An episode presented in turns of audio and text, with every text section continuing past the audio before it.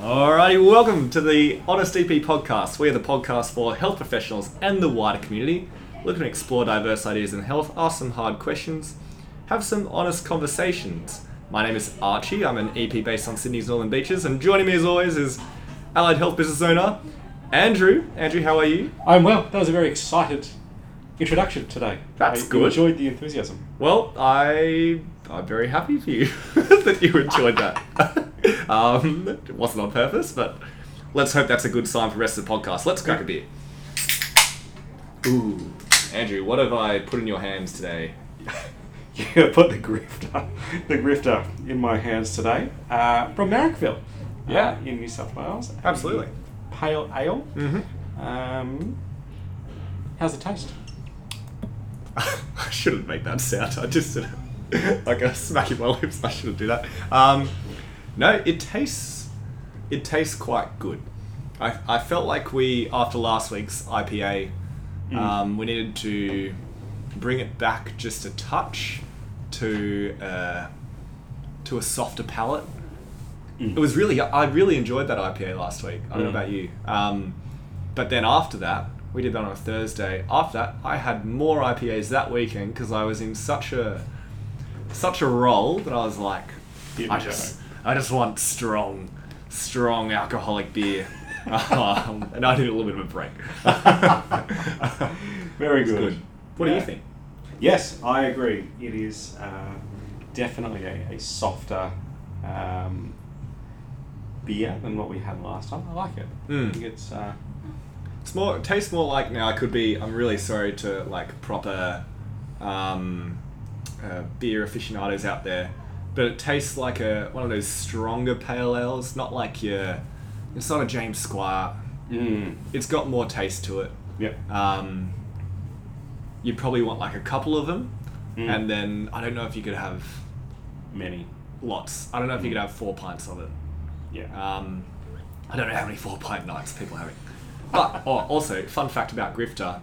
Uh, well, it's fun. You you can It's a make up fact. whether it's fun. It's a fact. They have another beer, and I want to know your initial reaction to the, the name of this beer. It's a watermelon pilsner. no. No, no.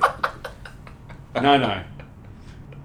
Is that we, we had a did we have some sort of watermelon? No, we had a pickle one We had a pickle beer. with Hannah. Yeah, Hannah brought a pickle beer. Ah, I, I'm getting pickle vibes from a watermelon. Like, don't. What are you fucking doing? Stop Mm. yeah, that. it's. I've had it.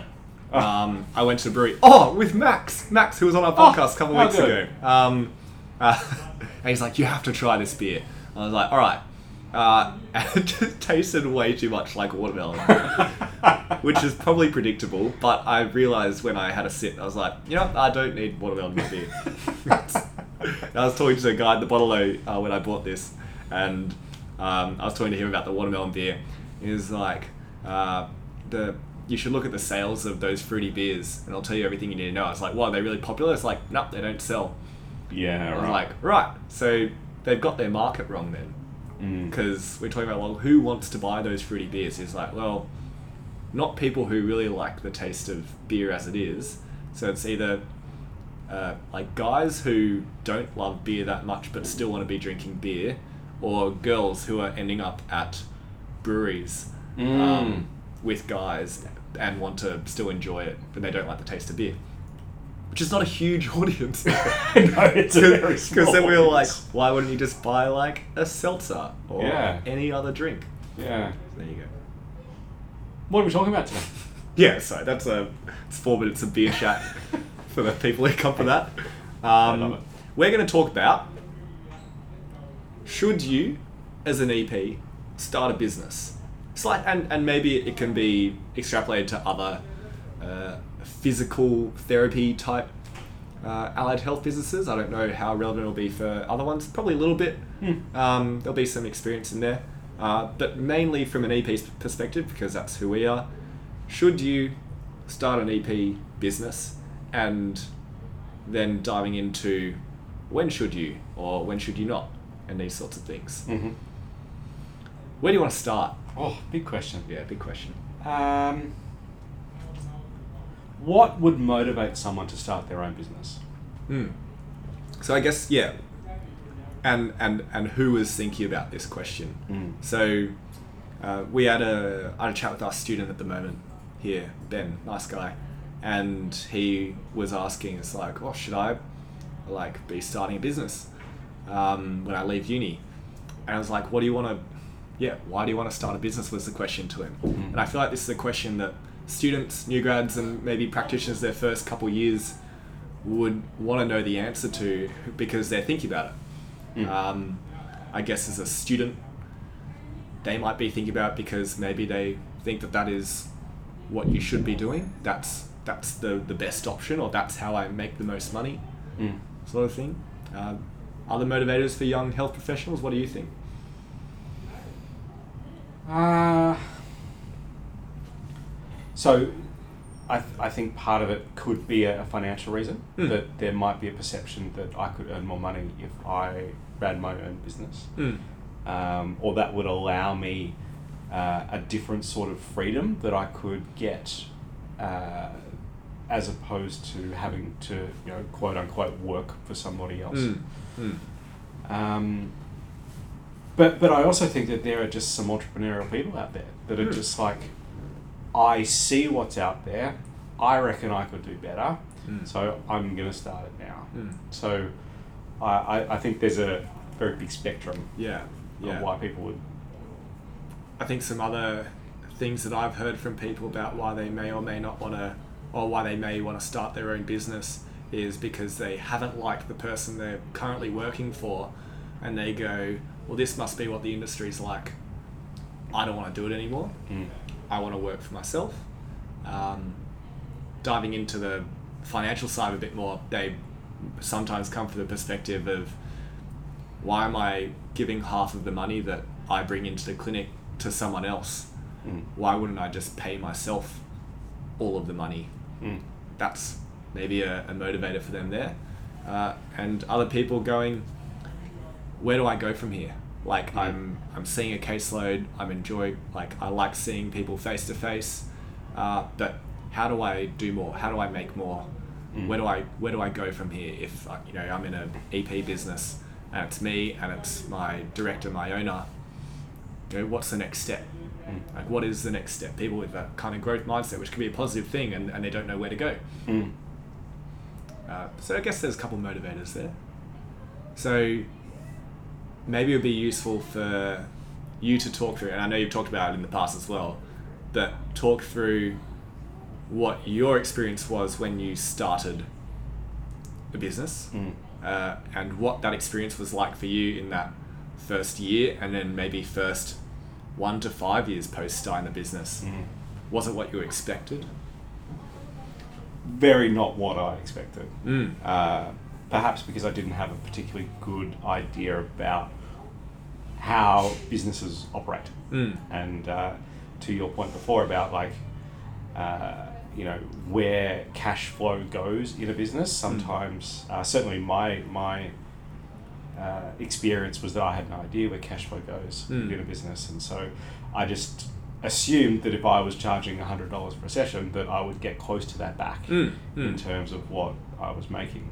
you know, like 80 90 dollars into pocket Yeah, yeah, that that'd be nice. Um, it'd be great if that was true, uh, but and, and there might be some cases where where you could get you know sort of close to that, um, and, and perhaps we could explore what that might look like now or in the future. But um, you know, e- even starting a small scale, like we started uh, with a very small lease and a very small uh, space. It's like forty square meters or something. Mm, it was, it was mm. tiny. Um, but like we would pay ourselves in like $150 at a time. And Right. we kind of like send a message to each other. I was, I was in a partnership at Mm. the time. And it's like, you know, take 150. yeah because they needed Like something there, there was no salary. There was no like, I get paid a certain amount. It was like, when there's money in the bank, we'll take a little bit out. yeah yeah And then we don't know when the next bit is going to be there. Mm, mm. So we'll just kind of hope and wait. mm. Um, that was our experience for probably a couple of years. couple of years Mm.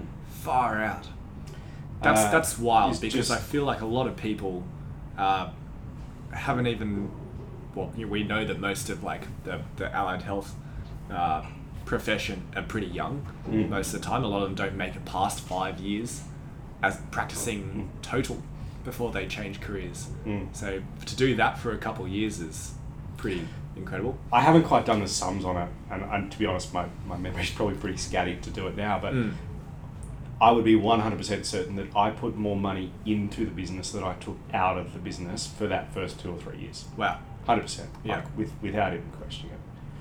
And so you think, well, why is that the case? Like, Mm. h- how, if you've got, and like, like we had, you know, we've got four books, um, there's two of us working, like, how is that possible? And there's a whole bunch of expenses to, that are associated with running a business and um, that, that don't necessarily get reflected in what you would expect to earn as Mm. a as a uh, as a practitioner.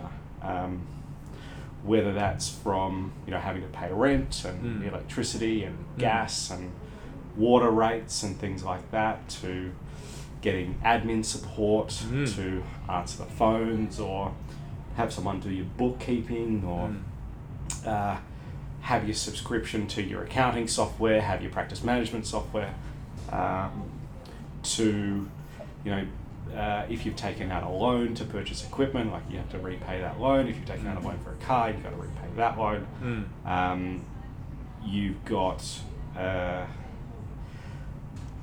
oh, like practice management software, automation software Yeah. that can come in later, but Mm. Marketing. marketing like marketing is just it, it's almost a trade-off right it's almost like Yeah. do i pay myself or do i market Right. Short term and long time. Long Yeah. term, right?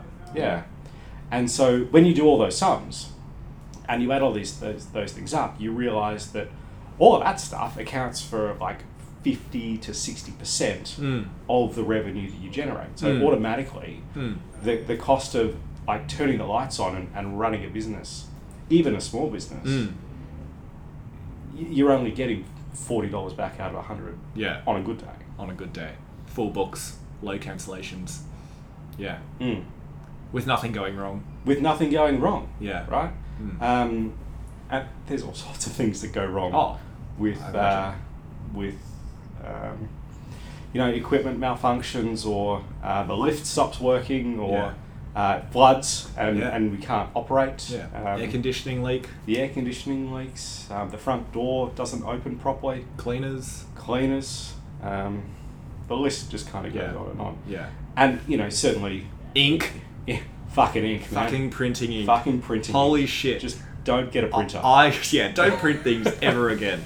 go online and never go back yeah, because that shit is crazy. it's it's stupid. I can't I can't believe how much ink and money of ink we go through. Hmm. And I'm only imagining what I used to go through at like school when I'd print off like 40 pages in color, Hmm. like block color of just random shit.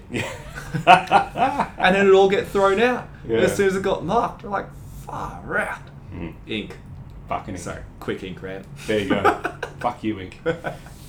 Um, so look uh, uh, to, to, to the, your, your question before and, and the point is that you know there, there are a lot of costs that you don't see about uh, running a business and and I, I don't regret any of that Mm. right I, I don't regret the fact that there were some tough years in Mm. there um, I had a very supportive Mm. wife, uh, now wife, um, who who was able to support us through that time, uh, because I definitely wouldn't have gotten through without Mm. that support. Mm.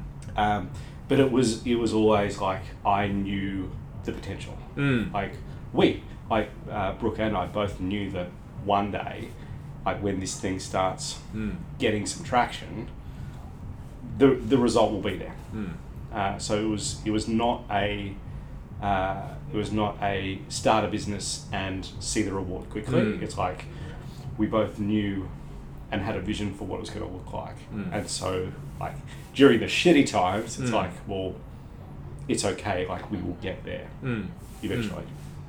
When you say you had a vision of where you want it to go, when you were originally talking about that vision, was that vision where it is now? Was it five years ago? Was it five years in the future, ideally? What was that No. original vision? Mm. The original vision was where we were three years ago. Hmm. So So at a, at a, at a different clinic, smaller clinic, uh, one clinic, Hmm. um, and uh, and a, a team of like ten. Mm. That was like holy grail Yeah, wow. territory Mm. back then. Um, and then obviously it just changed. Yeah. Over time. Yeah, on to the next, like move the goalpost, right? Yeah. Onto the next. 100%. Yeah. Yeah. That's really interesting. So I guess I, what I took away from what you just said then is th- the main thing is that like it's not that immediate financial or or immediate anything Mm. by the sounds of it. There was no immediate uh, improvement in like what you were getting from it Mm. or or how much money was coming in No. uh, or anything. It was a very very slow grind. And so you, you end up playing these kind of trade offs. Mm. um, where it's like, ah, I don't need a bookkeeper. Mm. Like, uh, you know, I want to save 80 bucks a week. Mm. So I don't need a bookkeeper. I'll just do that myself. Yeah. And then what you realize quickly, and so I ended up doing our books on a Sunday. Mm. Um, so I'm working seven days Mm. and I am taking three times as long Yeah. as it would take somebody else Mm. to do it. You know, in two hours, it's taking me six because I don't know what the fuck I'm doing. I'm not a Mm. bookkeeper, and I can't go through reconciling our, our accounting software and, and putting payments into our Yeah. um, uh, and cross-checking payments between our Mm. uh, accounting and our practice Mm. management Mm. software. So it's taking me a ridiculous amount of time, Mm. and so like there's there's another trade-off in terms of like that extra 80 bucks a week from not having a bookkeeper was meaning that I was not with my family or not going Yeah. and doing this, the fun stuff, the freedom Yeah. stuff. That I Sure. thought like, oh, well, the American dream. yeah. and again, like that's, that's, I don't, that's not resentment or, or uh, regret. Like that was just the reality Mm. of the situation. And, and many business owners go through that. Yeah. Like, um, businesses n- sort of need to get to a certain stage where you can start to take things off of your Mm. plate Mm. um, as opposed to putting them on. Mm. When, because you now mentor business owners and uh, healthcare specifically, some of these quite small businesses as well. On, on average, and this is ballpark, not asking for specific figures or anything, like how many hours a week are these business owners, these smaller ones specifically who are starting out in the last couple of years, how many hours are they putting in to their business a week? are 60, 70. Right. Um, because they'll be seeing uh, probably, you know, 40 hours of clients Mm. a week, Mm. face to face Mm-hmm. time. Um, and then you've obviously got your admin and reporting and all that sort of stuff that's associated with that. Mm. So there's probably another 10. Mm. Um, and then you've got um, you've got your marketing, you've got your referral work, you've Mm. got your bookkeeping, you've got your accounting, Mm. um, you've got clinic maintenance, like if you're doing your own cleaning and things like that, like you've Mm. got to make it uh, look good, you've got to do equipment ordering, um, and so all of that sort of stuff. It's it just like keeps adding up. Mm. So yeah, I- I'd say like an average average owner is probably doing, you know, they're working six days a week, ten hours a day. That's probably pretty Mm. standard. And if these are the ones that you're interacting with, these are the ones who are putting in 100% to it and trying to grow, right? Mm. 'Cause they're the ones who are like I- investing money into into business mentoring Mm. uh, and getting help on that side of things. So that's probably the standard of. Would you say that's the standard of where you would need to be as a business owner when you're getting things off the ground? Um, it's a difficult question because you don't have to be.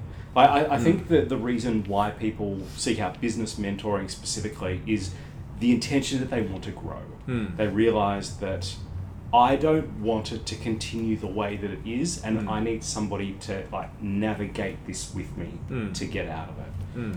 Um, there are some people though that you know perhaps come into mentoring um, that that don't last. Mm. They not not they don't last. Um, they they realise that they are happy with where they are Hmm. now, and and uh, not not wanting to change that.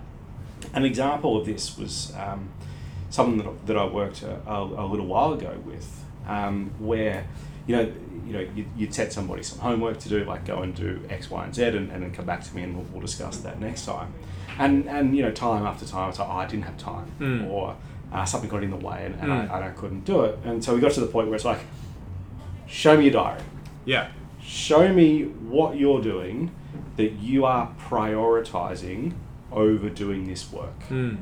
And so you, you, you pulled up this person's um, this person's calendar, and every day of the week, uh, I go to the gym from six a.m. till nine a.m. Three hours in the gym Sorry, they're, they're for themselves. for themselves. Yeah, for, for yeah, themselves. okay. Wow. And so I, okay. Feels like an inefficient workout. Sorry, no, that's personal bias. Play on. and so it's like, well, it's not that you don't have time; Mm. it's that, that you are prioritizing Mm. your health and, and fitness Mm. over doing the business work. Mm. And that's totally fine. Like Mm. that's not not um, passing, passing judgment. Yeah. But don't tell me you don't have time. Like Mm. you do have time. Mm. You just and so the conversation was like, what what is really important to you Yeah. right now? Mm. Like, is it to grow a business, Mm. or is it to get in the gym and be buff And flex. and, just flex in front of a mirror? Yeah. Um, and for him, it was that. Right. Okay. Perfect. Right, and Good so for that's you. great. Yeah. Like, well done. Yeah. You know where you're, but don't expect to grow Yeah. if that's what you're spending your time Sure. prioritizing. Sure. Because you can't grow for him, right? Which maybe was part of things like, oh, I'll pay these people and I'll get mentoring, Mm. and they will, uh, the business will grow, Mm. just like that. It's like, no, no, no, you can't.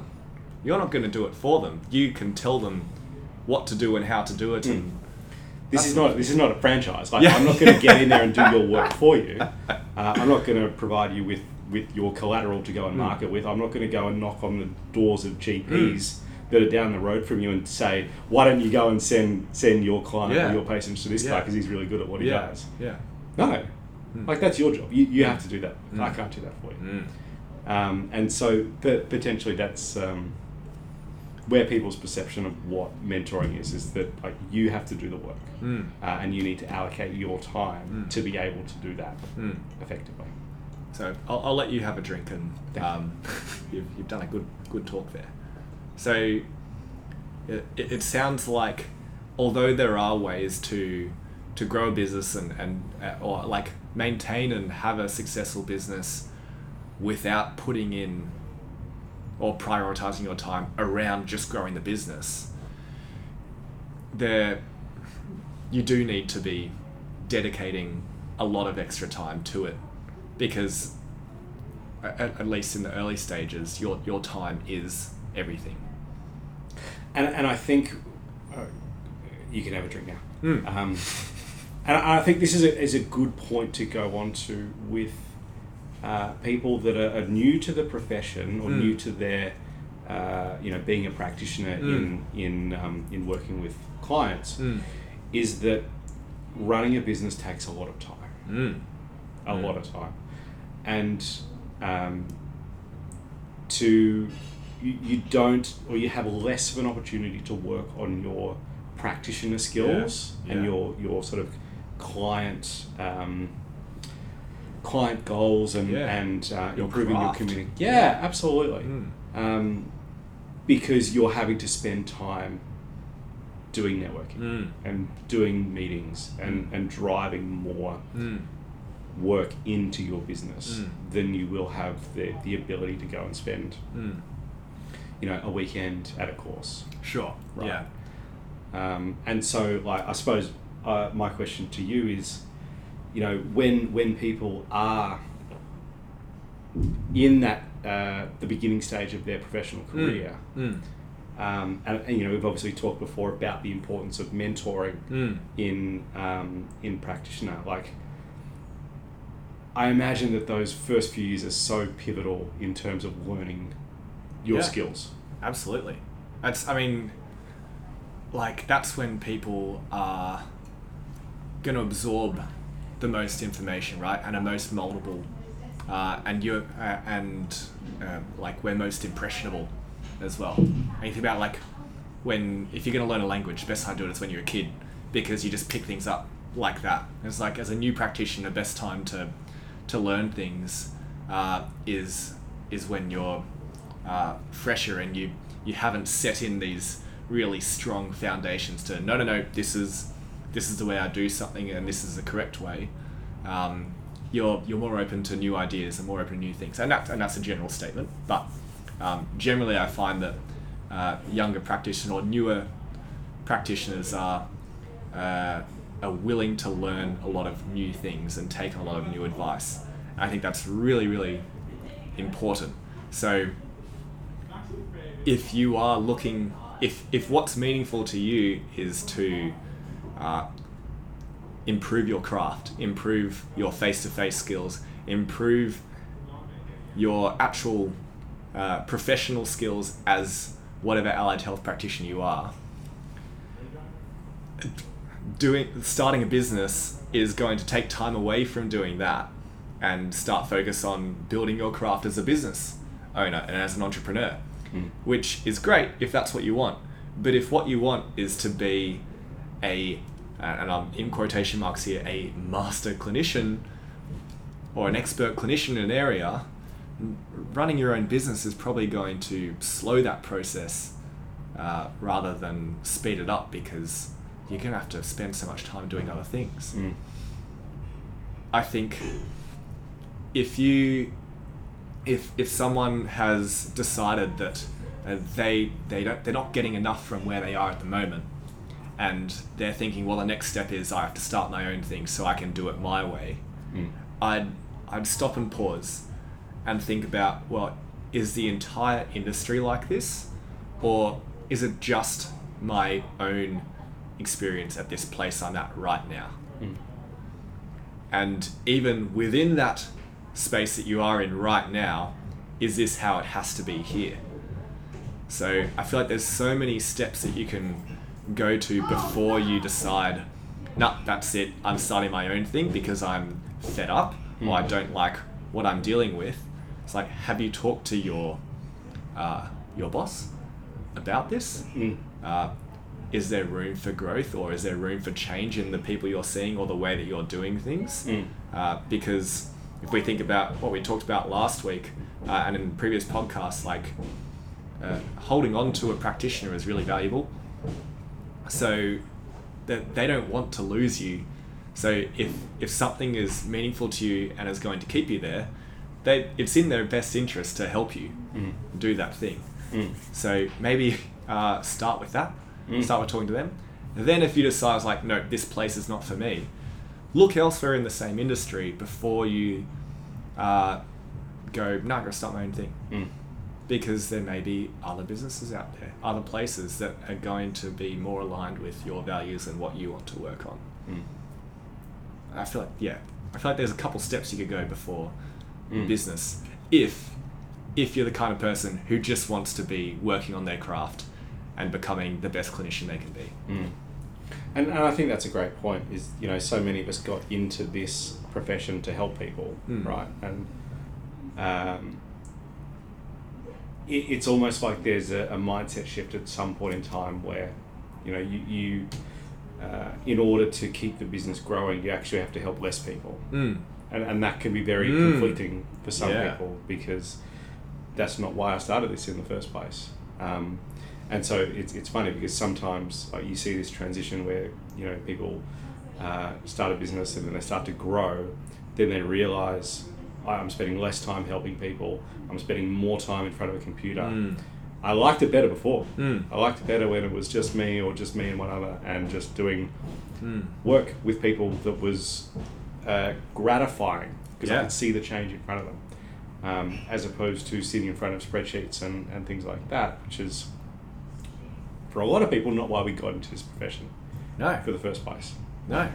I, I feel like people, you know, when we did our personality traits a couple of years ago, and it was like, oh, what, what type of person are you?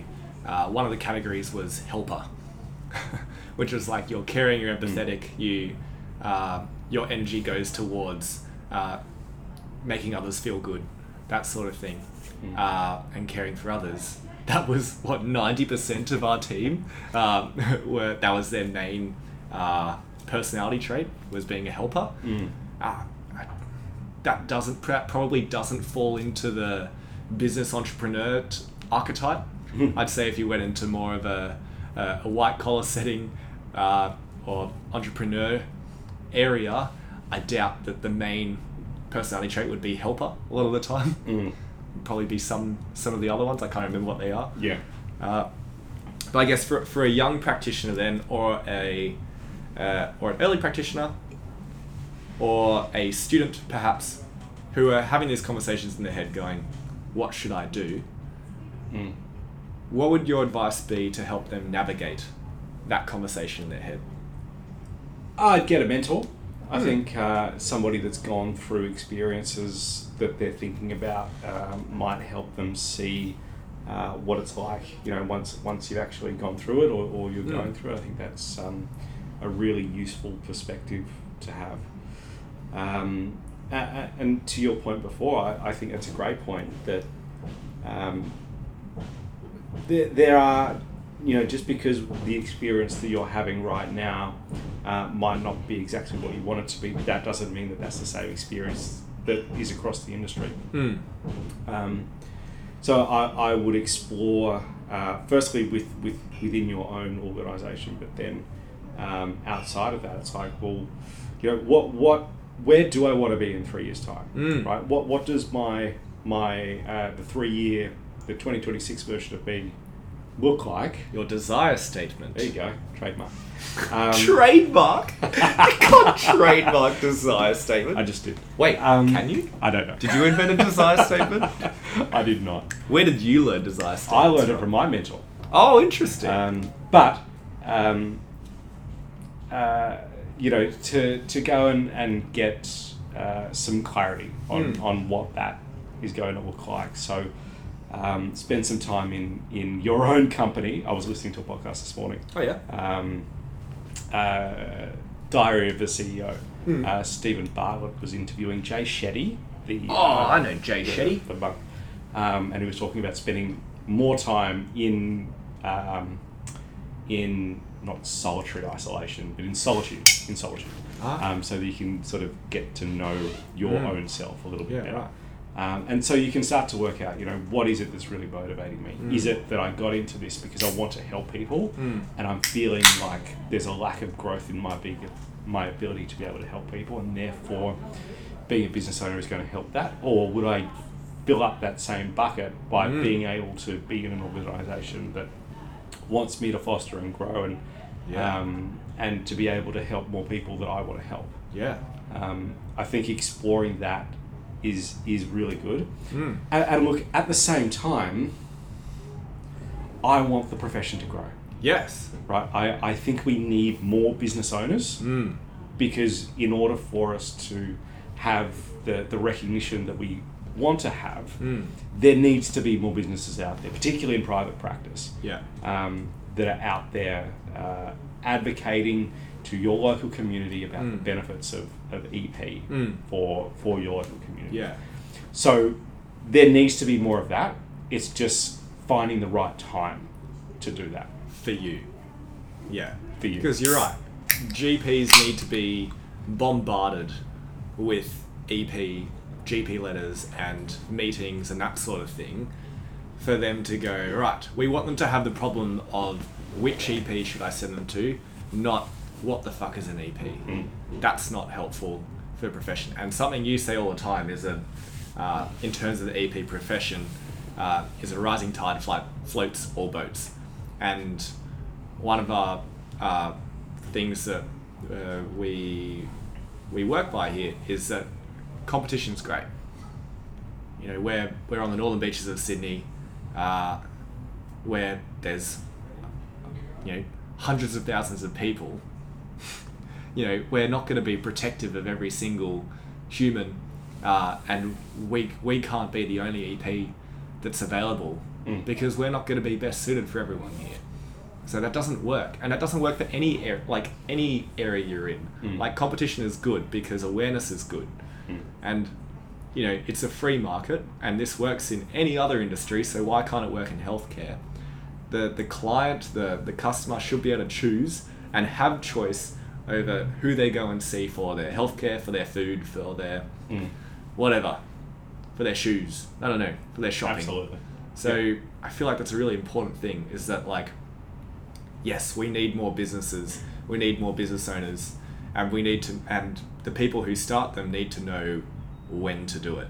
Mm. So, and you mentioned something before that I want to go back to, which was uh, desire statements. Uh, and I thought maybe we should talk briefly about what that is and then how that is useful to a person in this specific situation. Mm. So the, the the idea behind a desire statement is to articulate what your life looks like three years into the future. And and there's different sort of dimensions that you can sort of go into, whether it's finances or uh, career or health and well-being or Family. uh, family contribution, etc. Yeah. But it's it's spending time and, and actually articulating. One of my mentors, um, his uh, a saying that he says all the time is, people often spend more time planning their wedding than they do their life. Oh, tell me about it. right? I'm fucking doing it right now. Yeah, exactly. um, and I believe that's true um, for a lot of people. And so, like, to sit there and, and actually think about where do I want my career to be in three years' time? What Mm. professional development do I want to have done? Mm. What salary do I want to be earning? What responsibilities do I want to be having? Ho- What people am I helping? Mm. Right? To actually sit and write that shit down Mm. and then go, well, if that is where I want to be, is being a business owner taking me closer to or further away from that goal? Mm.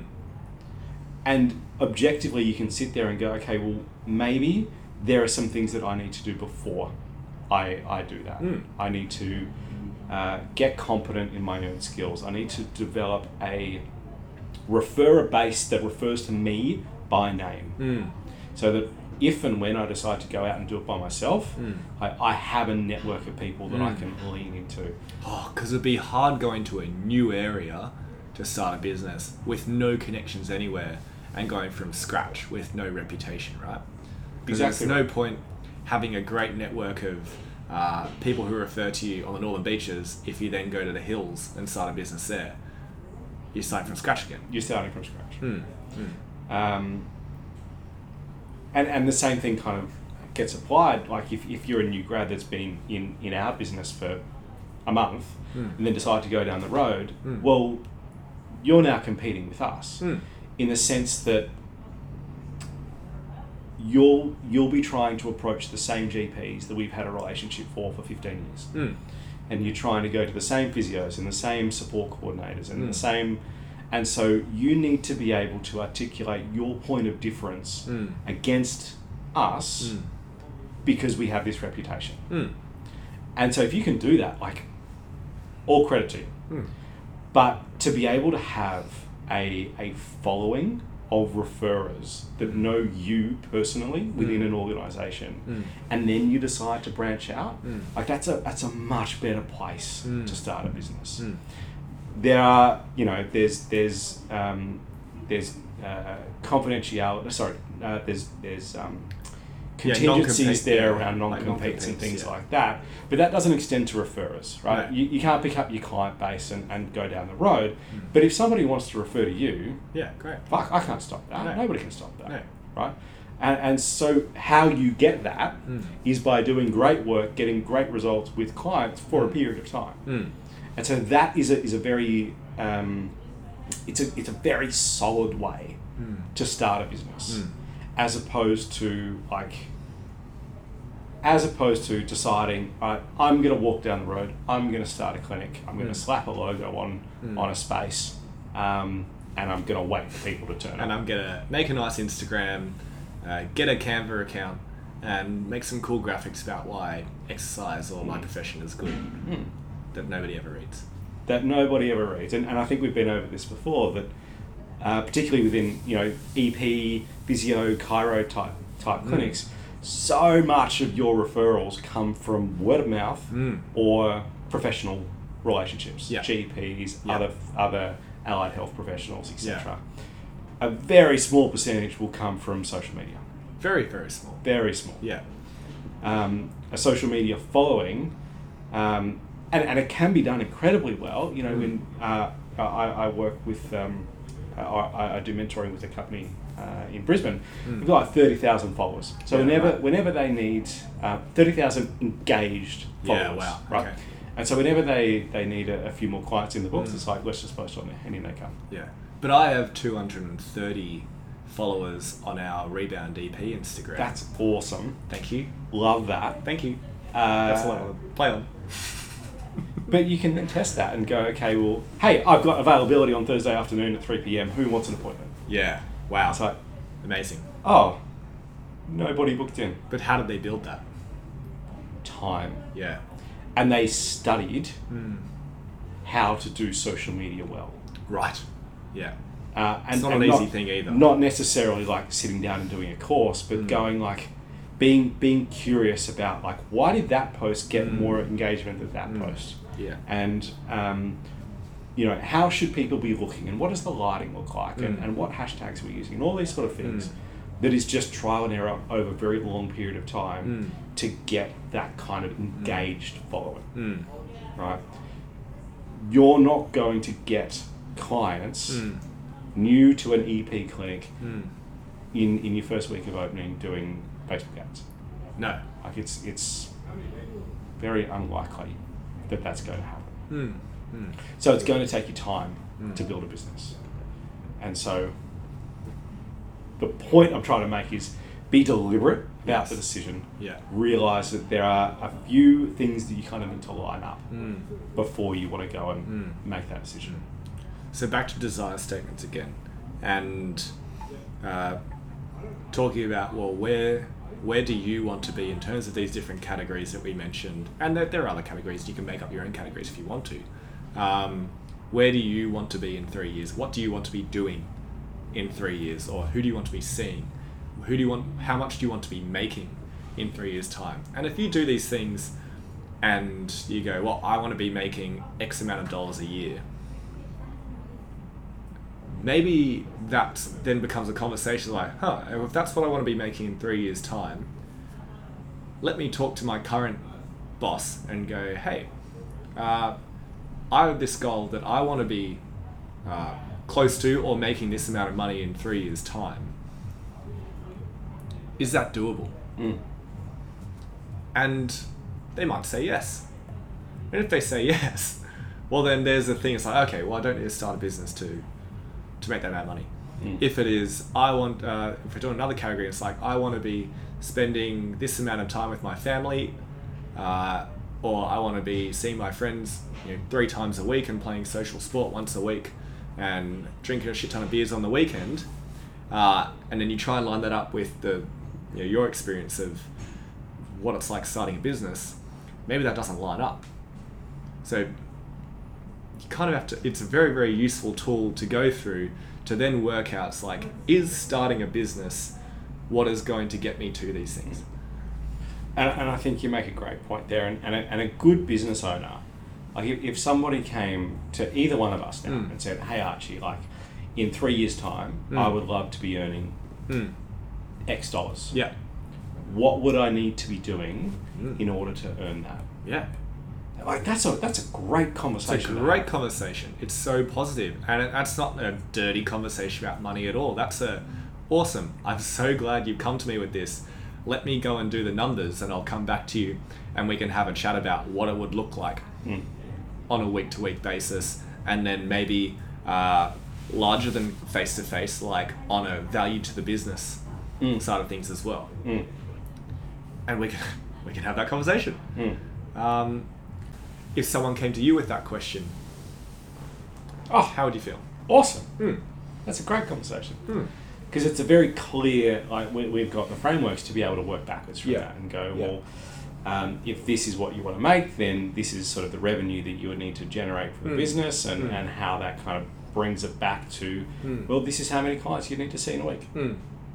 So if you can see, you know, 28 billable hours a week, then Yeah. you'll be able to earn this amount of dollars in Yeah, the future. yeah. Like, there it is. Less Like, helpful conversation if they come in, if someone comes in and, or say I come in, I go, Andrew, I want to make this amount of money now. It's a less helpful conversation because you put me in a corner, Yes. right? And and there's there's not really a win-win Mm. in that situation Hmm. because either I'm going to say no and you feel shit, Mm. or I'm going to say yes and I feel shit. Yeah. And so I you're going to hold resentment for me or I'm going to hold resentment for you. Mm. Uh, so there is a, a more constructive way Yeah. to talk have about that a, conversation. Hmm. talk about a time frame talk about a plan for growth which also means that like maybe don't wait until you're desperate Mm. to have that conversation uh, because if you get to the point of desperate for change and then you're like i need to make this now or i'm leaving Mm. like fuck who's that useful for Yeah. either you stay Mm. and you have a shit relationship with your boss after that, and you're gonna have to repair that, or you leave because they couldn't help you because you, di- they didn't have a chance to help you in the first place. So that's not good for anyone. No, and, I- and I think, you know, it, it's great to have these conversations regularly with Mm. people so that it's not a surprise, so that there's, you know, if situations do change in your personal life or in your Mm. family life, Mm. that we can put a plan in place Mm. for that. That's, that's really important. Um, so, you know, don't wait for your annual review. If something's changed and, and you want to Mm. make a decision, or, you know, you're just having a look on Seek and you're like, oh, Mm. I could earn X dollars by doing a fly in, fly out job Yeah. why aren't I earning that now? Mm. It's like, well, there's probably a reason for that. Yeah. And and to explore that rather than just to make the assumption that I'm going to be valued differently in a Mm. different role Mm. is not always the case. Yeah. And I'd say that, at least in healthcare, rarely the answer to why am I not making this, rarely the answer would be because the owner's driving a Maserati. Rarely. Rarely. Very rarely. Very, very rarely. it's it's more likely, well, let's have a conversation about all the overheads and, and what uh, we put back into the business and provide for you in terms of all of these things and admin time and support staff and CPD budget and these kind of things and, and retreat or eh, whatever. All this kind of stuff uh, and nice gym equipment. Mm. Uh, that's why. Mm. Uh, if you would like to go work for that business that's advertising on Seek, uh, maybe ask them or ha- you know have a think about or how can they be offering this amount of money to me if their you know face-to-face appointment costs are what within 10 15% of uh, what the place what your place is offering Mm. so what are their overheads? So what are you getting there that you're not getting here financially? But what are you getting somewhere else that they're not giving you, uh, experience-wise or culture-wise or Mm. work environment-wise? It's normally it's normally a reason. Mm. Well, there's always a reason, There's always a reason. and maybe it is the Maserati keys on the desk. Look, that'd be great. no, I wouldn't. Like, you would. no, I wouldn't. Uh, that, that's that's personal. Um, but you know, we, we've spent a bit of time talking about the financial side Mm. to, to you know buying a, or, or starting a business, and um, you know, in, in the introduction we talked about that there's there's other different reasons that would Mm. motivate somebody Mm. to start a business. Um, have any like you you you run our students for, Mm. for a long time? I- Are, are there any other themes that you pick up in terms of like people's uh, inclination that oh like maybe I want to start a business? in the people future? i think the most common one i, I have is uh, f- mostly from students because they're, you know, they're five weeks here they're, they're part-time here and they're, they're bouncing around a couple different places and they go oh this place does things uh, in this particular way and i would never do it like that i would never do it like that Mm. when I have my business, I will run it this way instead. That's kind of that's probably the main Mm. uh, sentiment I get from students, or they go somewhere and they go, um, "Oh my god, I, I hated that space. Why would why would they make it look like that? Or why would they only do half hour appointments? Or why Mm. would they only see these kind of clients? Why would they make a templated program uh, where everyone does the same thing?" Mm. So what's been your advice to those students? it's your experience in one place is not going to be seen in another place. Uh, try not to paint the entire profession with the same brush Mm. is one thing. Uh, is probably my best advice. Mm. That like because you went to one place doesn't mean that everyone doesn't like that. It doesn't mean that uh, the next place when you go to is going to be like that either, and it could be wonderful. Mm. Like I, when I was at uni and I was doing placement, I thought I wanted to work in a hospital setting after I finished uni because I was like, "Ugh, I don't want to have to deal with trying to get clients or, um, you know, working weird times and dealing with cancellations, that kind of stuff. I want to work in a hospital where I turn up, I'm there from 9 till 5 or 8 till 4 or whatever. I have a set uh, a set week, a set wage, and I see whoever is in the room. Um, if they come to the hospital, they see me. I don't have to worry about any of it. Um, and then I did a private practice placement, and I did a hospital placement, and my expect, and after coming out of both of those, I wanted the opposite. I was Yeah. like, I think I would like die an early death li- working in a hospital, probably because I'd get so bored and I'd drink myself silly because I was just it was mind numbing. Yeah. Um, whereas my private practice placement and, and my job now, I'm constantly challenged with different people every day. Um, I have way more flexibility uh, with like the hours that I work. Um, I get to make like personal relationships with different clients, and then I'm a integral part of their journey from start to finish. And you know, we kind of work together on what's best for them and how often I see them and what they're doing outside of here. Mm. And it's a really, really nice feeling when uh, you get to that point with a client and you go, "Hey, I don't think I need to see you anymore." And they go, "Yeah, but I want to keep coming."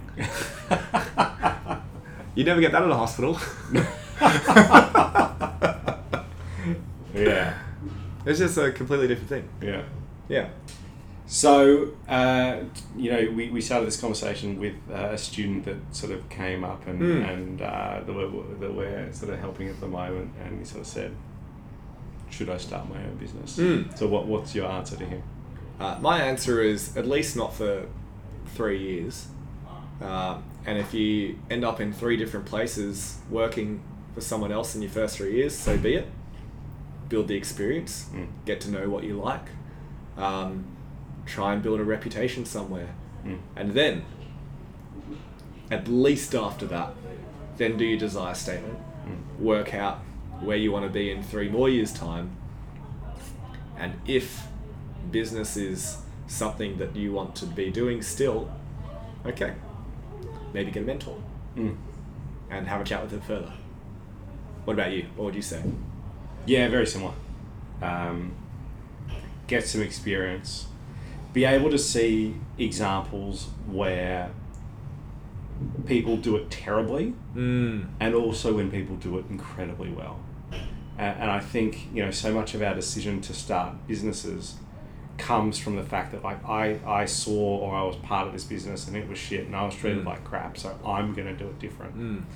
But they can't articulate what that different is. It's Mm. just I want to do it different. Mm. And I think if you've worked in an organisation where you were treated like a good person Mm. um, and you were making a meaningful impact in people, um, and you go, okay, well, now I have a contrast. Now Mm. I can see what that looks like. Mm. And all the while, you're building your skills so that, you know, for anybody that walks in the door, because, you know, when, when you run your own business, you see anybody that walks through your Mm. door Mm. and you you need a sort of a, a level of confidence to be able to have that um, so that you're not oh like I, I I'm not Mm. I don't know about that area so like Mm. oh no no, no like, Mm. you come straight and you get on Google and you fucking work that shit out Mm.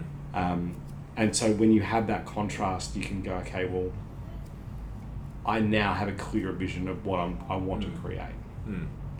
um, so get some get some real world experience. Mm. Um, and because uh, the decision to open a business, and this is something that we haven't talked about, but yeah, it's it's a pretty big commitment. Mm. If you take a commercial lease, like you are committed to that lease. If you take loans to buy equipment, like you have to repay those loans. Um, and so people, if you if you aren't one hundred percent committed to that, and you've committed to all of these other components, you know, pretty pretty long, arduous journey. Mm. So be very very sure that that's the direction that you want to go. You also need to be really fucking good at what you do.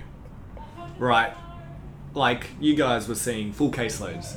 Um, I, I imagine you were seeing full caseload. And you don't have a full caseload if you're not good at what you do.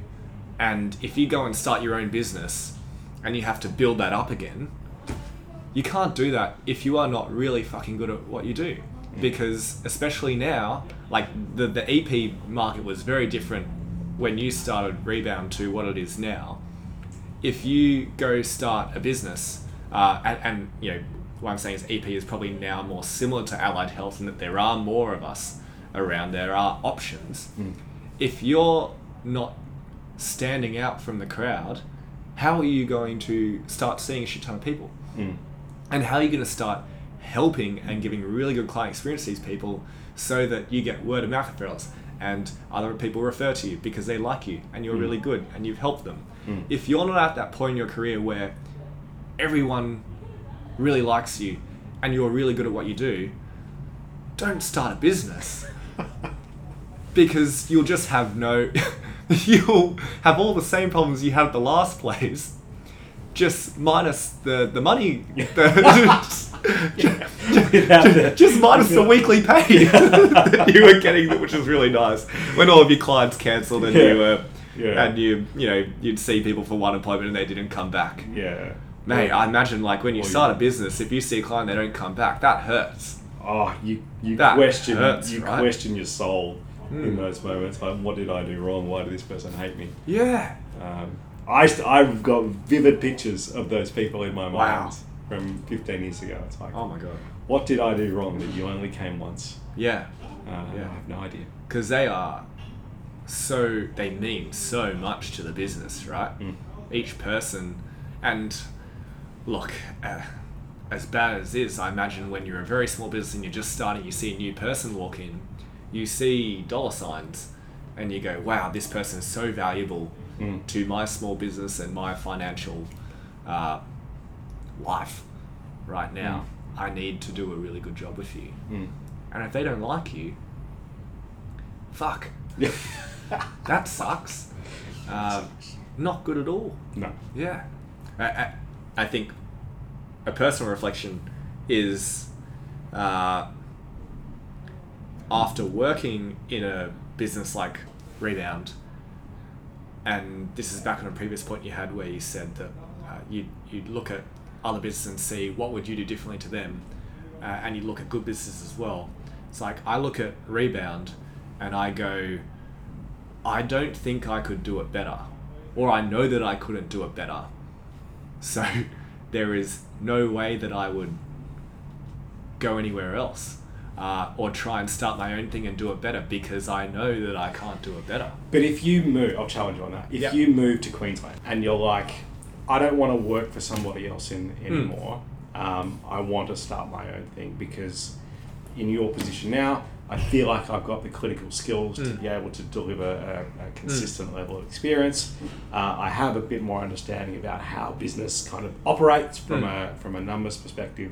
So uh, I feel like I want to give it a crack. Mm. I would bet my money on you to be able to establish a, a very good business very quickly because of the confidence that you could deliver and the, the ability to generate client referrals, GP referrals, Mm. because of that confidence. Uh, but I think that confidence comes from knowing what it looks like. Like my vision would be so clear as to what it would look like because it's what I'm working in right now. Mm. So because I have such a clear vision, and I um, have seen what it looks like in practice, yeah, I feel like I could Mm. I could do that. Mm. But if I haven't seen that, if I hadn't seen that, Mm. I would find it really difficult to to go, what do I need to do to make a really good clinic, really good practice? I, I feel like you have to see good clinics before you make a good clinic. Yep. Absolutely. Agreed. Agreed. How's the beer? It's been good. A little bit left, so that's good. We're on the second one each. Uh, it's five percent. It's done well. Yeah. do you, do you feel like towards the second half of whatever episode we do, we get a bit more ranty? Yeah, but I like that about us. I think no, it's that's good. yeah, I think it's good. Uh, a quick plug: if you are still listening, an hour, Well in, done. an hour in, an hour in. If you are still Well done. listening, um, we are running a uh, a new grad webinar night, a new grad night webinar. It is for final year, uh, specifically EP students. This is going to be very EP specific. Uh, it's going to be on Zoom. There is an Eventbrite link that you'll be able to find uh, in the dis- in our bio on our uh, rebound underscore EP Instagram. That Andrew's Instagram and my Instagram will also repost as well. So you can find that Instagram. Please come along. We talk about a lot of the stuff of uh, what it's good to know as a new grad, uh, how to look for jobs, uh, what it's like in your first year of practice, and these really important things that you should know and you can start doing while you're a student. So if you are a student or you know students, send them our way. We'd love to help. Sure Anything- would. Anything else? That's all. That's all. All right. Goodbye.